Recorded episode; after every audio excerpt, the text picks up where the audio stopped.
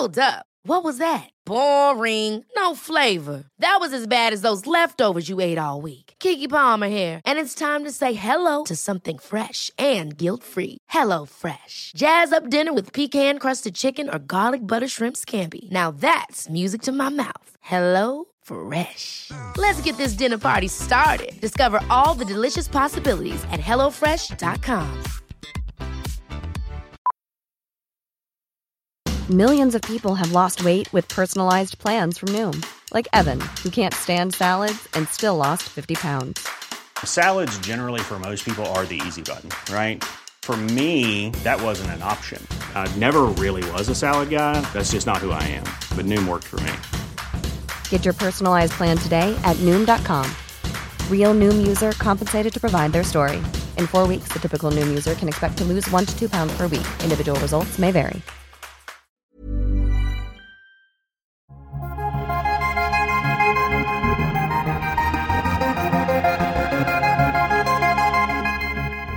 Min gäst är en vandrande legend i den svenska mediebranschen. I 16 år chefade han över TV4 Sälj och innan dess byggde han upp och drev mediebyråer. Idag har han tagit steget till att bli nordisk VD för den innovativa optikkedjan Synsam. Det här är Tell Your Story. Välkommen Mikael Grimborg. Hur mår du idag? Idag mår jag riktigt, riktigt bra faktiskt. Imorgon är det ju sista dagen och sen förhoppningsvis blir det lite semester. Eh, Den här veckan är alltså sista veckan Ja. för semestern. Jag måste säga att jag är fantastiskt glad att ha dig här. Det känns eh, helt otroligt med tanke på att vi bestämde det här igår. Och personligen i mitt liv så är det här en jättespeciell dag. Det är som en eh, cirkel som sluts för att jag har ehm, i sex år tragglat och kämpat med en utbildning som har varit helt fantastisk. Och idag är det deadline för det sista momentet vilket är eh, uppsatsen. Och så sitter jag här med dig och du är ju en eh, levande media business-legend. Först och främst, vad kul. Grattis! Sex år, det är, det är imponerande. Ja, eh, har varit lite pauser emellan. Jag fick eh, en dotter och sådär. Men eh, och det, Då har du haft att göra helt enkelt. jag har haft att göra så därför känns det här historiskt Mm. för mig. Så jag, ta, jag hoppas att, det här är, att man kan se det här som ett eh, bra tecken. Att jag sitter här med Du ser väldigt glad ut i alla fall. Ja, men jag är jätteglad. Jag är glad, jag är förväntansfull. Jag är lite nervös också. Men eh, det sägs att man ska vara ner- lite nervös. Då skärper man till sig lite. Jag delar den. Lite nervös kan man vara. Brukar Mm. du ofta vara nervös? Ja, men jag, jag är nog en sån här som, framförallt när det är föredrag, då, då peppar jag till med. Och eh, det har väl gått upp och ner genom åren. Jag har varit väldigt nervös många gånger. Och då, eh, de här gångerna man står inför publik så har jag en tendens ibland att jag gäspar. Och det, det ser ju inte så bra ut, men det är ju en, en typ av nervositet som, som jag har märkt att jag har. Och då sätter sig ju det i huvudet gärna, att man sitter och gäspar när man ska gå upp och leverera. Ja. Men det går ju över när man står där. Jag vet varför man gäspar. Det är för att när man blir nervös då får man lite syrebrist för att man toppandas. Och- Men det känner vi igen. Ja, jag känner igen den. Tycker du om att hålla föredrag? Ja, det, det tycker jag. Förutsatt att man har något att säga. Men jag, jag, jag gillar ju att sälja. Det är ju så att säga den röda tråden som jag har haft genom hela mitt liv. Och när man står där så är det ju att du säljer dina tankar eller idéer och får med sig en publik. Det, det, det är kul. När du var liten, tänkte du att du skulle bli säljare då? Eller vad tänkte du att det skulle bli när du, när du blev stor? Man visste väl inte vad säljare var, men jag började faktiskt sälja saker ganska tidigt när jag, när jag var ung. Jag bodde i Farsta och det var såna här loftgångar och det kom potatisbilar och glassbilar och blomsterbilar och så var det alltid att eh, vissa av oss då sprang runt och sålde på fredag eftermiddagarna.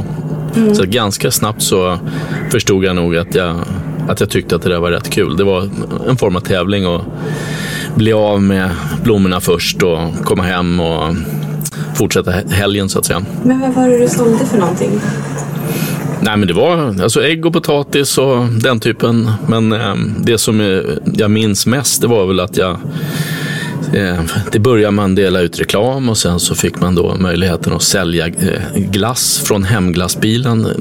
Det, var här, det var på den tiden som, som man sprang ut och knackade dörr faktiskt.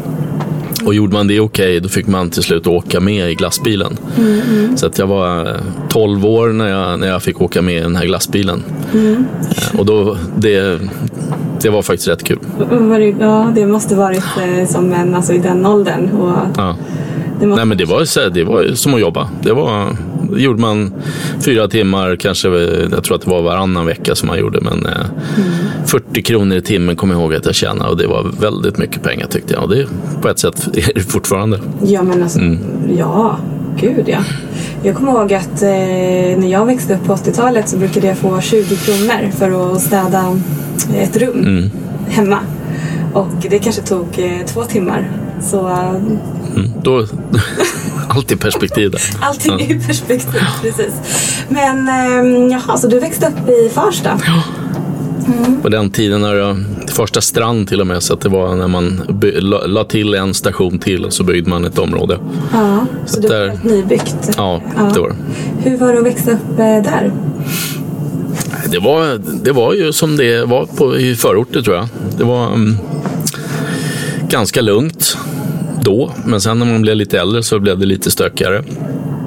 Men ehm, vi flyttade in till stan när jag hade gått halva sjuan. Så då kom jag in till tuffa Södermalm. Till Men eh, i, på Södermalm då var man ju liksom, man var ju verkligen från förorten. Ja. Så att jag fick kämpa med det också ett tag. Ja, var det som en hierarki? Att du var lite som att du var från killen från landet? Jag har ju en kompis faktiskt som jag fortfarande umgås med eh, alla, alla år senare. Han, han kommer ihåg det som igår hur jag såg ut. Och det var gabardinbyxor, utsvängda. Jag hade en, eh, en eh, gul skjorta med gröna helikoptrar och en Pippi-tröja. Och eh, det hade man inte inne i stan om vi sam- sammanfattar det här. Så att, Hur, hur kommer du ihåg hur de inne i stan, hur de såg ut? Vad var det för... jag, jag kommer bara ihåg att det var en som hette Joakim när jag kom in där som hade mustasch och det tyckte jag var, då var man ju jättestor. Man var ju 13-14 där. Men annars så var jag nog den dagen också där förväntansfull när man kommer in i en ny skola men riktigt nervös. Och när jag kliver in där så var eh, rektorn som då introducerade mig i klassen och sa att här är er nya kompis, han heter Kurt. Och det var ju inte jag som hette utan det var min pappa. Och då gick jag fram och så frågade jag så här, jag heter, jag heter Micke. Och då säger hon fortfarande då, som min kompis kommer ihåg, men han kallas för Kurt Mikael. sen, var ju den, sen var ju den veckan lite speciell. Så att jag fick ju heta Kurt Mikael rätt länge. där. Ja, men hur, hur kom du in i klassen? Vad var din roll i skolan? Ja du, Nej, men jag var nog en... Eh, jag gillade ju, eh, vi var ju, det fanns en ungdomsgård så vi var mycket på den och jag jobbade där på helgerna kommer jag ihåg med ungdomsverksamhet. Jag och den eh, ett år äldre Niklas Strömstedt. Så att eh, vi spelade innebandy och eh, spelade musik ungefär. Eh, jag, jag tror inte att jag hade någon speciell eh, det var väl lite senare som man var lite clownig och sådär. Men jag var, jag var nog en ganska glad tonåring. Så du är musikalisk också? Ja, det vet jag inte. Det, jag tycker det är kul i alla fall. Musik? Ja, jag spelade lite trummor. Ja. Mm, det gör jag till och från, men det Drömde du någonsin om att bli eh, rockstjärna? absolut. Ja. Vad hade du för idoler? Framförallt så var det väl David Bowie som... Eh, jag hade en jätteduktig kompis som sen startade ett band som eh, heter Måns. Och han önskade sig då en klarinett, eller saxofon som David Bowie hade och jag hade önskat mig trummor. Så där satt vi då. Man kan ju tänka sig hur den orkestern lät. Ja. Men eh, han blev sen väldigt duktig och spelade in skivor. Och, och jag eh, fejdade väl ut till någonting annat där. Det höll inte i. Vart fejdade du ut någonstans? Nej, men jag tror faktiskt att det var rätt tidigt att jag jobbade faktiskt. Det var många kompisar åkte och lärde sig att segla och åka ut för men eh, det blev rätt ofta att jag var kvar i stan och jobbade. Varför då? Jag vet inte. Det, Vad jobbar du med? jag städade. Du gjorde det? Mm. På alla sjukhus du kan tänka dig så städade jag på helgerna. Även på Bromma flygplats. Och, och det, sen när man blev lite äldre så kunde man ju åka runt i bil och då var det trappstädning här och där. Så att, Men det var, det var ju ett sätt att, att tjäna pengar. Och vad var målet? Vad var... För det låter ju, jag får ju känslan av att det är någonting som eh, du jobbar för. Ja, men då, jag tror nog att det var rätt tidigt, kommer jag ihåg att min pappa sa när jag hade då eh, sprungit och sålt de där glassarna och sa att nu är det slut på veckopengen. Nu får du klara dig själv. Så det sitter väl någonstans i det också. Att ville du då köpa, som jag, jag hade ju mål som var en eh, moped. Jag köpte min första kamera när jag var ganska liten. Och det är jag glad för idag, för nu har jag ju fortfarande bilderna kvar från Bowie-konserter och Bob Marley-konserter och allt vad jag sprang på. Ehm, så det var, det var väl sådana rent liksom, jag vill ha en moped och då, hur, hur får jag den? Ehm, så så var det. Men jag tänker det här med bilderna och moped. Så är du lite av en eh, person som samlar på saker eller så minnen och dokumenterar? Ja, det, det gör jag. Väldigt mycket så. Ja. Har du fotoalbum hemma? Med... Jag kan nog säga att jag har nog eh, på, på fyran-tiden så gjorde jag, gjorde jag ett projekt som var att jag, eh, alltså de som känner mig vet ju att jag alltid har kamera med mig mer eller mindre. Ja. Så att då, då dokumenterade jag en, ett år på jobbet. Mm. Och det var egentligen utifrån att personalen tyckte att man är aldrig på plats. Eh, vad gör han egentligen? Alltså den typen av klassiska chefsgrejer. Vad är han? Just det. Och helt plötsligt då när jag visade upp bilderna, vad, vilka möten och vilka människor jag hade träffat så blev allting väldigt, väldigt tydligt istället. Just det. Så jag fortsatte med det där och när jag slutade på fyran så tror jag att det var 40 böcker jag lämnade eller någonting. Oj, oj, oj. Din tid på TV4. Ja, du var där i 16 år. 16 år. Och hur, började, hur kom det sig att du började på TV4? Ja, då får vi vrida tillbaka klockan till eh, 99 där och då, då på den tiden så var det ju att TV4 var extremt starka i marknaden och jag satt som vd på ett bolag som då köpte reklam som mediebyrå. Och eh, Grundade en mediebyrå? Ja, det var, en, en, det var innan faktiskt, det, Initiativ Media, men det var 87. Och sen så var jag då vd för den, den största mediebyrån som hette, då hette eh, Marketinggruppen. Och eh, då hade jag ju faktiskt varit där i tio år så att då var det ju dags att t- se sig om också. Och just TV4 kände jag att där skulle jag kunna göra ett bra jobb. Så att det var nog med att de valde mig för att jag då var en del av marknaden och hade varit en kund så att fick in det perspektivet. Då blev du säljchef. Ja, jag har haft samma, samma roll hela tiden kan man säga. Ville du bli chef tidigt i karriären eller har det blivit så bara? Ja, ja men första gången jag blev eh, chef då var jag på det som är Clear Channel idag. Som, då var jag 20, hur gammal var jag då? då? var jag 81, jag var 23 år. Och då hade jag mitt första säljteam som var nio pers. Och sen så rullade det bara på. Så att efter det så startade jag Initiativ Media och då var det ju någon som satt ute i marknaden som trodde på att jag skulle klara av det där. Ehm, så det har nog bara blivit tror jag. Vad är det i din personlighet tror du som gör att du är en bra chef? Att du lyckas med dina uppdrag, dina jobb? Jag vet inte, men jag, jag, jag, jag är ju i grunden en väldigt positiv människa som tittar framåt. Inte eller ägnar så mycket tid bakåt. Och förhoppningsvis har jag väl någon form av förmåga att se vad som händer runt hörnet. Och då handlar det om att få människor runt sig som, som tror på de där idéerna. Och sen är jag ju jag är extremt, kanske mer och mer över tid, eh, jag vet ju vad jag är bra på och jag vet vad jag är mindre bra på. Så det gäller ju att sätta ihop ett team som då löser uppgiften tillsammans. Just det. Så att jag ser mig nog mer som en, ja, någon form av ledare snarare än chef. Jag upplever mediebranschen som väldigt, eh, alltså det är väldigt många människor som är väldigt tävlingsinriktade. Och eh, ibland så um, blir det liksom Folk kommer inte överens helt enkelt. Hur, har du upplevt mycket sånt i mediebranschen? Nej, det skulle jag faktiskt inte säga. Inte tävlingsinriktat, absolut. Men det är ju, om man är på sådana här ställen som till exempel TV4, då är det allting väldigt händelsestyrt. Det kan komma en nyhet, det kan eh, starta kanaler, det, alltså det, det händer saker hela tiden. Så man har inte, har inte tid, utan det är bara att fokusera på uppgiften och se framåt. Men vad skulle ditt eh, tips vara om det är så att eh, man har hamnat i en eh, konflikt i jobbet? Hur ska man hantera det bäst? Ja, det blir ju att prata då. då. Kommunikation. Ja. ja. Jag tror bara att man, eh, oavsett, det har inte med jobbet att göra, men att det är så som världen ser ut så är det ju att det finns ju inte ett rätt eller fel. Det finns ju bara åsikter. Mm. Men det är så fort man be- berättar vad som är rätt och vad som är fel. Det är då det, det, är, det är grunden till konflikt. Att Men att man kan respektera att man har olika åsikter och prata kring det. Så här känner jag, så här tycker jag. Mm. Och sen hitta ett sätt att gå vidare. Och klarar man inte det man mot man, då får man ju ta in hjälp runt omkring. Mm. Och det är ju det jag menar med teamet, att man kan ha olika roller. Man ser ju olika saker hos varandra. Mm. Att jobba på de bra sidorna och inte på de dåliga. Precis. Hur, eh, hur tänker du när du rekryterar? Jag söker nog eh, mer och mer skulle jag säga eh, personen innan jag, jag liksom gör själva uppdraget för den personen. Så att eh, just nu så sitter jag i några sådana rekryteringar där jag faktiskt jämför rätt mycket med mitt tidigare liv men i en helt ny bransch. Säga att jag ska anställa en kanalchef på Synsam.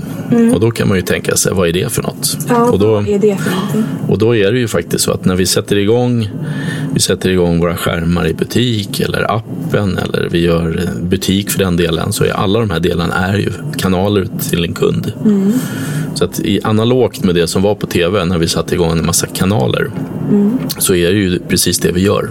Men i en sån här retailvärld så är det lätt att se det som att det är system eller det är, det är inte kanaler på det sättet som, som jag menar. Mm. Men hur tänker du då? då? Alltså, Nej, men om, om, man, om man nu tänker sig att du har eh, en, eh, en slutkund. Så oavsett vad den slutkunden möter dig i, alltså det så kallade omnichannel-tänket, så måste ju känslan av bolaget vara detsamma. Så att, och då gäller det ju att, att tänka på de här kanalerna, vad de har för roll för den kunden. Sen har ju, precis som jag tycker ICA är duktiga, SAS är duktiga, så har de ju partners också som då är en form av eh, leverantörsstöd. Eh, så det ser jag väl också att vi skulle kunna göra i, i Synsam. alltså nu tänker jag så här att du har ju varit med så länge från den tiden när mediebyråerna byggdes upp till eh, den här, alltså det ju, det måste ju ha varit en enorm förändring från den tiden till det här digitaliseringen som är nu. Absolut, så är det. Och sen TV4 också, som också har ändrat eh, om saker väldigt mycket i Sverige. Från public service till kommersiell TV. Och nu har du tagit steget ifrån det till faktiskt en konsumentprodukt. Synsam. Precis. Ja, De där grejerna man sätter mitt i ansiktet. ja men precis. Så, så att man ser. så att man ser bra helt enkelt. Ja, så har det ju varit. Nu, nu ska vi försöka få att folk ska kunna tycka att det är kul att se bra ut också. Så att det är ju en lite annan hur man, hur man ser på den här optikbranschen som har varit ganska traditionell ganska länge. Men varför har du valt just eh, Synsam och just eh, optik? Det var nog också en, det var en tillfällighet att jag fick en fråga och eh, tände till på, på uppdraget. Så att det var 16 år senare var det dags och jag har ju suttit i, jag älskar ju retail. Jag har ju suttit med många av de här stora bolagen när de har haft sina utmaningar. Men jag har ju suttit i, i, i den, jag har ju suttit i säljarens kläder då. Men jag har ju varit väldigt nära många av de där äh, byggena. Och nu så hoppar man in i ett själv. Så att det, och det är inte så jättestora skillnader ändå måste jag säga. Hur länge har du hållit på nu med Synsam? Ja, nu är det tio månader. Ja, och hur går det? Det går jättebra. Ja. Ni har gjort eh, en eh, digital satsning. Vill du berätta? Kan du berätta?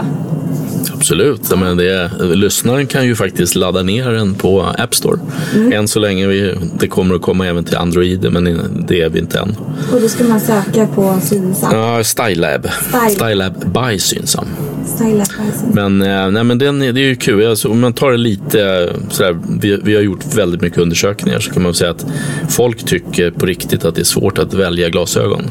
Så att man Jag tycker kommer, det är jättesvårt. och då är det ju, eh, när du kommer in i en butik så är det ju väldigt mycket glasögon till att börja med. Så det är ju en av de här insikterna nu som vi jobbar med när vi bygger om butiker. Och sen är de ofta fastlåsta också. Det är också en in, in, insikt. Ja. Sen får man ju ställa det i relation då till vad larm kostar och vad svinn kostar och sådana saker. Så att, men ambitionen i de ombyggda butikerna är att det inte är inlåst. Så att går man in nu så kan man få en kaffe och det är lite mer öppet. Eh, Det kommer vara en, det är en helt annan miljö. Lite Och här, det låter som lite premiumkänsla. ja, känslan ska vara det, men samtidigt så ska vara prisvärdheten ska Hey, I'm Ryan Reynolds. At Mint Mobile, we like to do the opposite of what Big Wireless does. They charge you a lot, we charge you a little. So naturally, when they announced they'd be raising their prices due to inflation, we decided to deflate our prices due to not hating you. That's right. We're cutting the price of Mint Unlimited from $30 a month to just $15 a month. Give it a try at mintmobile.com slash switch. $45 upfront for three months plus taxes and fees. Promo rate for new customers for limited time. Unlimited more than 40 gigabytes per month. Slows. Full terms at mintmobile.com. I'm Sandra, and I'm just the professional your small business was looking for. But you didn't hire me because you didn't use LinkedIn jobs. LinkedIn has professionals you can't find anywhere else, including those who aren't actively looking for a new job but might be open to the perfect role, like me. In a given month, over 70% of LinkedIn users don't visit other leading job sites. So if you're not looking on LinkedIn, you'll miss out on great candidates like Sandra. Start hiring professionals like a professional. Post your free job on linkedin.com/achieve slash achieve today. Nice. Yeah. What you're hearing are the sounds of people everywhere putting on Bombas socks, underwear, and t-shirts made from absurdly soft materials that feel like plush clouds. Yeah, that plush. And the best part? For every item you purchase, Bombas donates another to someone facing homelessness. Bombas. Big comfort for everyone. Go to bombas.com slash ACAST and use code ACAST for 20% off your first purchase. That's bombas.com slash ACAST. Code ACAST. Ska kännas också. Så att vi, vi jobbar på, på alla delar, men det är inte så att säga den, den positionen som vi vill ha, att vi ska uppleva som superpremium på det sättet. Men känslan får gärna vara det. Ja, men berätta mer om, eh, om det här nya konceptet. Nej, men om kunderna har sagt sitt så försöker vi då, som, alltså med de kundinsikterna, så ska ju vi då anpassa oss. Och eh, om det är så att, att man går in i en optikaffär generellt så är det ju hon eller han. Eh, i, det, I vårt koncept så är det mer unisex. Det vill säga att har jag stora glasögon och jag gillar Anna-Karin Karlsson så varför kan inte jag ha det? Det är inte bara Jonas Hallberg, stylisten, som har det. Är din kompis till dig, Jonas? Ja, jag har ju träffat honom. Jag tycker han är Ja. jättekul. Men eh, så att där, utifrån hur sortimentet presenteras och hur det ser ut i en butik så ska vi ju inspirera till att du har, varför har du bara ett par skor? Eller det har du ju inte, men du har ofta ett par glasögon. Och vi tycker då någonstans att i en, i en modern värld så ska man kunna ha fler par glasögon. Det vi försöker åstadkomma är ju en öppenhet så att det ska bli lite mer enkelt att se vad som finns i butiken. Och sen i takt med att vi då ut, ut, utbildar vår personal så är det ju så att säga, att vi, vi ska ju hjälpa kunden till att då ha, hitta matchande bågar till sin stil. Och utöver det här då så har ju vi då satsat också på ett sportkoncept nu som vi kommer rulla ut i Norden. Och det är också då en, en del av en personlighet att du så att säga, kanske utövar inom sport. Mm. sport. Och eh, ja, jag brukar ta exemplet med biljardglasögon, vet du hur de ser ut? Ingen aning. Nej, då går de uppåt så här och så slipar man på översidan. Ja. Och så kallas det då för att de är tailor-made för att det var en, en duktig eh, biljardspelare som heter Taylor. Mhm. Och sen kan man ta sport för sport där. Men det, det är ju en sak att köpa glasögon Jag måste som... bara fråga, vad är syftet med att göra, göra det? Alltså är det något, eh, blir man bättre på att spela biljard? Ja, men om du, tänk, om, du, om du spelar och du böjer ner över din kö och Mm. du har, som jag nu, ett par glasögon som, då får du ju, du, det blir ju inte optimalt. Nej, Så du vill ju ha fri sikt uppåt. Just det. Ja. Och så där är det ju sport efter sport. Att du tar du hästhoppning så kan du inte ha vilka glasögon som helst. Och simning om du så att säga behöver, eh, så behöver du slipa dem och så vidare. God is in the details. Exakt. Enkelt. Så att det, här är, det, det här är ett område vi tror jättemycket på. Då. I vilka länder finns eh, Synsam idag? Norden. I hela Norden? Mm. Vi heter Profiloptik i Danmark men Profiloptik by Synsam nu då. Så det är fem, 500 butiker som ska mer eller mindre byggas om nu på, på ganska kort tid. Ja. Och eh, i höst kommer det nya. Då ska allting vara klart. Nej, det kommer ta längre tid men det, vi, vi har väl byggt om 70 butiker nu kanske och sen rullar det då månad för månad då i samtliga länder.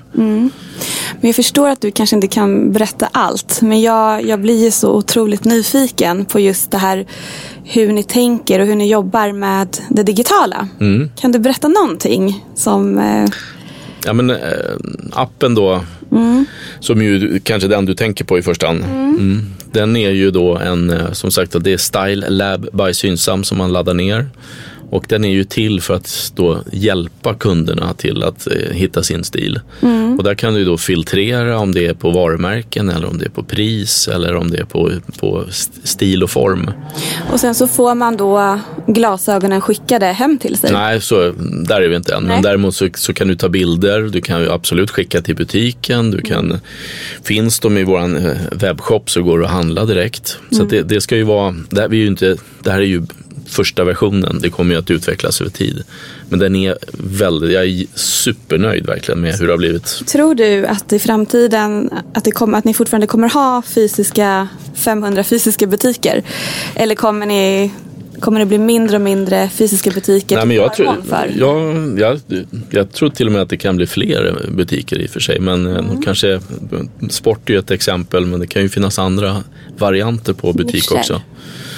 Men eh, jag tror fortfarande så att vi har, jag tror att det är 880 optiker som vi har. Och de är ju då, precis som du, eh, välutbildade. Och då när man, när man går till sin optiker så är det ju sjukt viktigt med ögonhälsan. Att du får liksom en tillpassad syn och att du får en bra undersökning. Mm. Så att det vi ska addera nu det är ju så att säga mer åt då vad vi kallar för eye fashion hållet. Mm. Att det är stilar Mm. och att det är okej att ha ett par, två par, tre par. Precis. Och kanske fler också. Mm. Och hur jobbar ni med content och så? Eh, marknadsföring via content?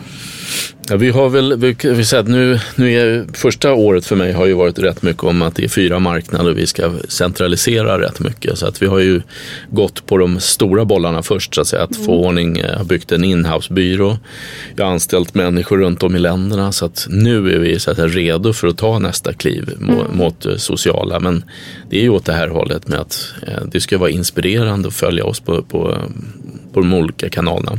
Mm. Men eh, jag har nog valt att vänta tills jag tycker att jag har något att säga om jag ska vara ärlig. Just det. Så att det, varför, varför följer man Synsam i, på Instagram eller eh, Facebook? Den frågan måste ju så att säga komma först. Precis. Men eh, förhoppningsvis har ett sånt möte imorgon innan jag går på semester. så vad jag hoppas jag blir... har, du, har du en aning om vad svaret är på, på den frågan? Jo, men det, det handlar ju om att, eh, precis som du sitter här, att man, man är relevant mot sin målgrupp. Mm. Och sen har ju vi många målgrupper att ta hänsyn till. Men, men eh, jag tycker att det finns eh, några som jag följer som har gjort ett fantastiskt bra jobb. Jag tycker Ellos har gjort det till exempel. Jag tycker Granit har gjort det. Eh, där det är inspiration eh, och med ganska enkla medel ändå få läsaren att tycka att det där, det där vill jag följa. En snittkund är väl inne kanske och köper nya glasögon var tredje år. Mm. Så att det är klart, kan man öka frekvensen till butik och då är det ju mer vad, vad är det vi har i butiken. Och, Så att jag tror absolut på fysiska butiker men där e-handeln kommer att vara ett bra komplement för att kunna göra andra sorts kampanjer. Och, och, men det, det, det är fullt fokus på det framåt nu. Men så säg att jag, jag blir en abonnent. Jag abonnerar på nya glasögon varje år. Tänk om jag vill behålla mina, mina gamla. Vad kan jag göra då? Kan jag köpa loss dem eller? Ja, men det nya abonnemanget nu bygger ju på att du får tre par och du väljer vad, du, vad det är för så säga, kvalitet på dem. Danmark har lite annorlunda. Men då är det ju att tanken är ju att du byter ut dem en gång om året. Ett par, det ingår. Och sen efter två år så äger du dina glasögon. Så det är ju som att privatlisa en bil eller vad som helst. Så att, eller du har dina tele, telekomabonnemang. Så att det här är kul. Men hur tänker ni med så recycling då? Att, eh, ja, men den trenden är ju jättestor också. Ja, Att eh, återanvända och um, kanske återvinna. Mm. Ja, men jag, allt det där står på to-do-listan, men jag kan säga, kan, det är inte återvinning så, men i eh, Danmark nu i Köpenhamn i, helgen så tycker jag vi gjorde ett fantastiskt eh, nedslag och då hade vi en hel dag när vi då eh, gjorde undersökningar på hemlösa. Och eh, hjälpte dem då till att få bättre syn och glasögon och hela det. Just Så det. jag tror att det var över hundra genomförda synundersökningar och eh, glasögon som delade ut. Mm. Så den typen av så att säga, hjälpinsatser, och det är en form av recycling i alla fall. Precis. Är det som ni kommer göra löpande, satsa på? Ja, men jag tror att hela branschen är, eh, förstår ju liksom att vad gör man med det som, som någon annan har lämnat bort. Och eh, det finns ju så att säga organisationer som eh, är utomlands eh, och, och, och, hjälper så att barn i Afrika, det, har, det, fin, det finns olika vägar. Jag vet att Specsavers är rätt duktiga på det här och vi har gjort det på vårt sätt och lite olika i olika länder. Så att min utmaning blir ju att vi, att vi ska göra det nordiskt då. Ja, men vad, gud, vad sp- vilken spännande resa att följa. Men den kan jag tyvärr inte säga så mycket om Nej. för den är inte gjord än. Nej, men jag, Så att, ja. nej, nej, jag kommer ha ögonen på er. Det är bra det. Witty, witty. Ja, witty, witty. Det är bra det. Jo, men jag har en annan fråga som jag satt här och funderade på. Många människor som är framgångsrika inom någonting har ju ofta lite så här eh, morgonritualer för sig. Har jag hört. Okej. Har, jag, har du det? Oj vad tråkigt. Hur ser det hur, Ja, nej, men jag, ja, det har nog varit lite olika genom åren i och för sig. Men just nu så är det nog väldigt så här. Jag är ganska duktig på att gå upp. Jag är ingen sådär eh, sur morgonmänniska. Jag går upp, jag duschar, tar en kopp kaffe och eh, är ganska nöjd där. Och kanske slår på mejlen eller nå- någonting åt det hållet. Men eh, sen går jag till jobbet. Jag läste nyligen en bok som menade på att man skulle, när man går och lägger sig, så ska man tänka så här, åh vad roligt, imorgon Mm. kommer jag vakna och då ska jag göra det här och det här. G- Gör du, tänker du sådana tankar innan du somnar? Jag tänker nog sådana tankar mest hela tiden tycker jag. Du gör Så att det? Ja, men jag är nog ganska sådär lustdriven på och inte ser bakåt och inte ser... Eh, man får ju alltid fråga sig, vem tillhör den här tanken? Ofta är det ju när du hör andra prata så är det ju inte dina egna tankar utan du, du får någon annans tankar mot dig. Mm. Och då, då räcker det med att veta att det där är inte mina tankar. Men var kommer den här positiviteten och klokheten ifrån? Ja, jag, ty- jag, är nog, jag har bra föräldrar och bra umgänge. Så att, Men, eh, nej, men jag, jag försöker nog att ta dagen som den kommer ganska, ganska väl. Sen kan man ju självklart ha sina ups and downs. Det, det, det är klart det är så. Så du, du vaknar tidigt, ungefär hur tidigt? Nu, nu har jag en period när jag är, har jobbat rätt mycket. Så nu, nu vaknar jag när klockan ringer. Då är jag kanske halv sju, sju. Men annars så har jag en tendens att vakna kanske så här mellan fem och sex. Och då går du upp. Oftast. Och vad gör du då? Nej, då, det, är, det är precis som jag sa, jag, jag skrotar runt lite. Nu har jag faktiskt eh, nu har jag följt några serier så där kan jag få för mig att börja titta på. I den här fantastiska världen där man kan se allting så eh, blir det nästan så att shit, vad ska jag, vad ska jag ge mig på nu? Men hittar du det där som du tycker om då vill du ju faktiskt se alla, alla avsnitten. Kollar du på Netflix eller? Jag har eh, Netflix, jag har More, jag har eh, HBO, jag har Ja. Så vilka är dina favoritserier? Vad kan du tipsa om nu Oj. till semestern? Ja, jag har fått ett tips om Peaky Blinders nu, den har jag inte kommit så långt på. Jag har precis avslutat Gåsamamma som jag tyckte var rätt kul. Jag är en av de där få som inte har sett Game of Thrones överhuvudtaget. Jag har inte sett jag ska ge mig på den också. Men den, den känns som, det är lite lyxigt att inte ha sett den. Ja, men där har vi något gemensamt. Den har inte jag heller sett. Nämligen. Sen har jag eh, följt Billions nu senast. Och sen eh, ja, alla de här vanliga serierna som alla har sett på något sätt. Nej, men jag, jag tycker det är rätt kul. Jag gillar dokumentärer, men de tittar jag faktiskt på YouTube mest. Så det, det går också lite i vågor vad, vad är man ger sig på. Och det här gör du alltså på morgonen innan jobbet? Ja, då kan jag nog klämma ett avsnitt. Ja. Går du och lägger dig tidigt? Det skulle jag inte säga, men eh, det går väl också upp och ner. Det är mellan 11 och 12. Om det är en normal kväll i alla fall. Ja. Och eh, du tränar inte och så på morgonen? Jo, Du gör det också? ja, men det, det är inte förrän åtta jag Nej. har tränat. Så att då, jag, gjorde, jag tränade mycket tidigare förut, men det gör jag inte längre. Så in, jag, jag märkte det att jag ställde in för många träningar då när jag var, när jag var trött. Ja. Så vad tränar du då? Springer du eller? Jag går på gym Ja. och eh, springer inte så mycket längre. Man har fått sån här artros nu för tiden så det det, går, ja, det går inte. Gör det ont då? Hur? Om jag springer ja. ja. Men jag, nu gör jag inte det så nu får jag tänka på det istället. Så. Och vad äter du till frukost? Väldigt lite faktiskt. Ja, en macka och en kopp kaffe kanske.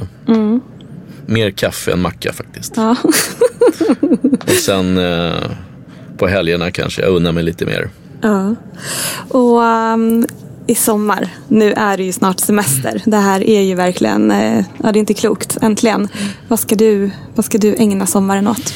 Ja, då blir det också sån här litet... Eh, eh, ärliga svaret är nog att jag inte riktigt har koll på min sommar än. Nej. Och det hänger ihop med, med jobbet, att vi då har ganska hög utrullningstakt. Så att jag, jag, jag kommer inte vara utomlands i år, det brukar jag kanske göra annars. Så att jag kommer att hänga upp i Järvsö så mycket jag kan. Och sen så vara väldigt... Järvsö? Min fru är därifrån. Okej, ja, så då har ni landställe. Vi har köpt en liten gård för tre år sedan som vi... Så jag är ute och plockar pinnar och klipper gräs och...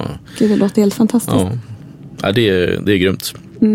Det behöver man eh, nästan när man är mitt i stan och mitt i smeten och all stress. Och... Ja, nej, men jag tycker det. Och, och på tal om det där med sömn då så kan jag säga att jag sover ju så sjukt mycket bättre när jag är där. Är ni ofta där på helger och så också? Så ofta vi kan. Ja. Hur länge har du varit gift? Två år. Två år. Grattis! Tackar. Ja, hur känns det? Du är fortfarande nykär. Ja. ja men det... Nej, så att vi, eh, vi hänger uppe i Järvsö och eh, hon är född där. Och sen så, du frågade ju vilken låt man skulle ta så då, då tänkte jag faktiskt välja den här Lill-Babs och Hem igen till Järvsö. Är hon släkt med Lill-Babs? Nej. Nej. Hem igen till Järvsö. Brukar ni lyssna på den i bilen? Abs- ja, det är absolut när vi, på, när vi börjar närma oss. Och sen så har vi, vi har en, eh, en, en gemensam hobby som är att gå på eh, auktioner. Ja. Så nu har vi köpt in eh, ganska många gamla LP-skivor och gammal stereo. Så att vi, vi eh, pumpar på dem där ganska bra. Ut mot gården bara. Får jag bara fråga, hur träffades ni?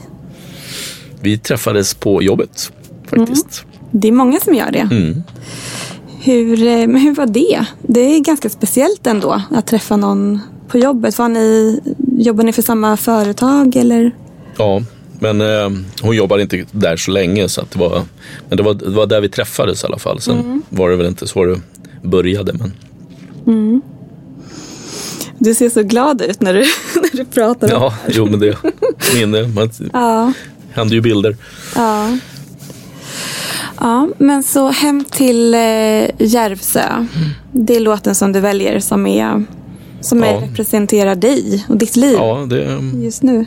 just nu så är det faktiskt väldigt mycket så att det är eh, jobba, jobba mycket men eh, ta sig upp då till en, liten fristad där, där vi trivs väldigt bra. Ett andningshål. Ja, men tack så jättemycket. Jag är väldigt, eh, känner mig ärad att eh, ha dig här idag. Det var igår som vi bestämde att vi skulle spela in det här. Så det känns eh, väldigt speciellt också. Och eh, som sagt att eh, jag träffade dig just den här dagen i mitt liv också. När jag, Ja, du, grattis igen där när jag stänger min cirkel och eh, börjar mitt nya liv. Stänger den här utbildningen som jag har tragglat med i sex år. Vi avslutade det här avsnittet då med att lyssna på Hem till Järvsö. Tack. Tillbaka igen, hem, hem till lilla Järvsö Jag har så starka band med Hälsingland jag har solat på Mallorca och så mycket man kan orka. Jag mig roat ner i Cannes och världens tjusigaste man. Mötte jag i Barcelona och var lycklig ner till tårna. Plötsligt han min fråga får. Vet senor när tåget går Tillbaka igen, hem, hem till lilla Järvsö Med ute vid älvens kant. I skogen där barn gör lekt i lilla Järvsö Varenda kötte är min bekant mannen och handelsmannen som gav mig pastill. Du pöjk från Ljusdal, den kyssen du stal bränns än så jag ville tillbaka igen. Hem, hem till lilla Jarsjö. Jag har så starka band med Hälsingland.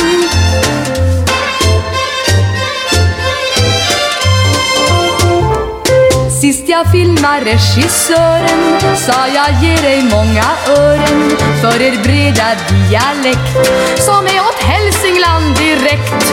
Det blev inget ö i fötter så en dag när han var butter säger denna fräcka kar bäst att fröken Svensson far tillbaka igen hem, hem till lilla Järvsö där lilla spann har slagit rot och en sån som kan vara så vrång mot lilla Jarsjö har norr om Sumpan ej satt sin fot. Tänk såna saker som tunnbrödkakor med på och lax i älva, ni kan väl själva min längtan förstå tillbaka igen hem, hem till lilla. Jag har förskräckligt starka band Planning for your next trip? Elevate your travel style with Quince. Quince has all the jet setting essentials you'll want for your next getaway, like European linen, premium luggage options, buttery soft Italian leather bags, and so much more. And it's all priced at 50 to 80% less than similar brands. Plus, Quince only works with factories that use safe and ethical manufacturing practices. Pack your bags with high-quality essentials you'll be wearing for vacations to come with Quince. Go to quince.com slash trip for free shipping and 365-day returns. Ever catch yourself eating the same flavorless dinner three days in a row? Dreaming of something better? Well, HelloFresh is your guilt-free dream come true, baby. It's me, Gigi Palmer. Let's wake up those taste buds with hot, juicy pecan-crusted chicken or garlic butter shrimp scampi. Mm. Hello Fresh. Stop dreaming of all the delicious possibilities and dig in at HelloFresh.com. Let's get this dinner party started.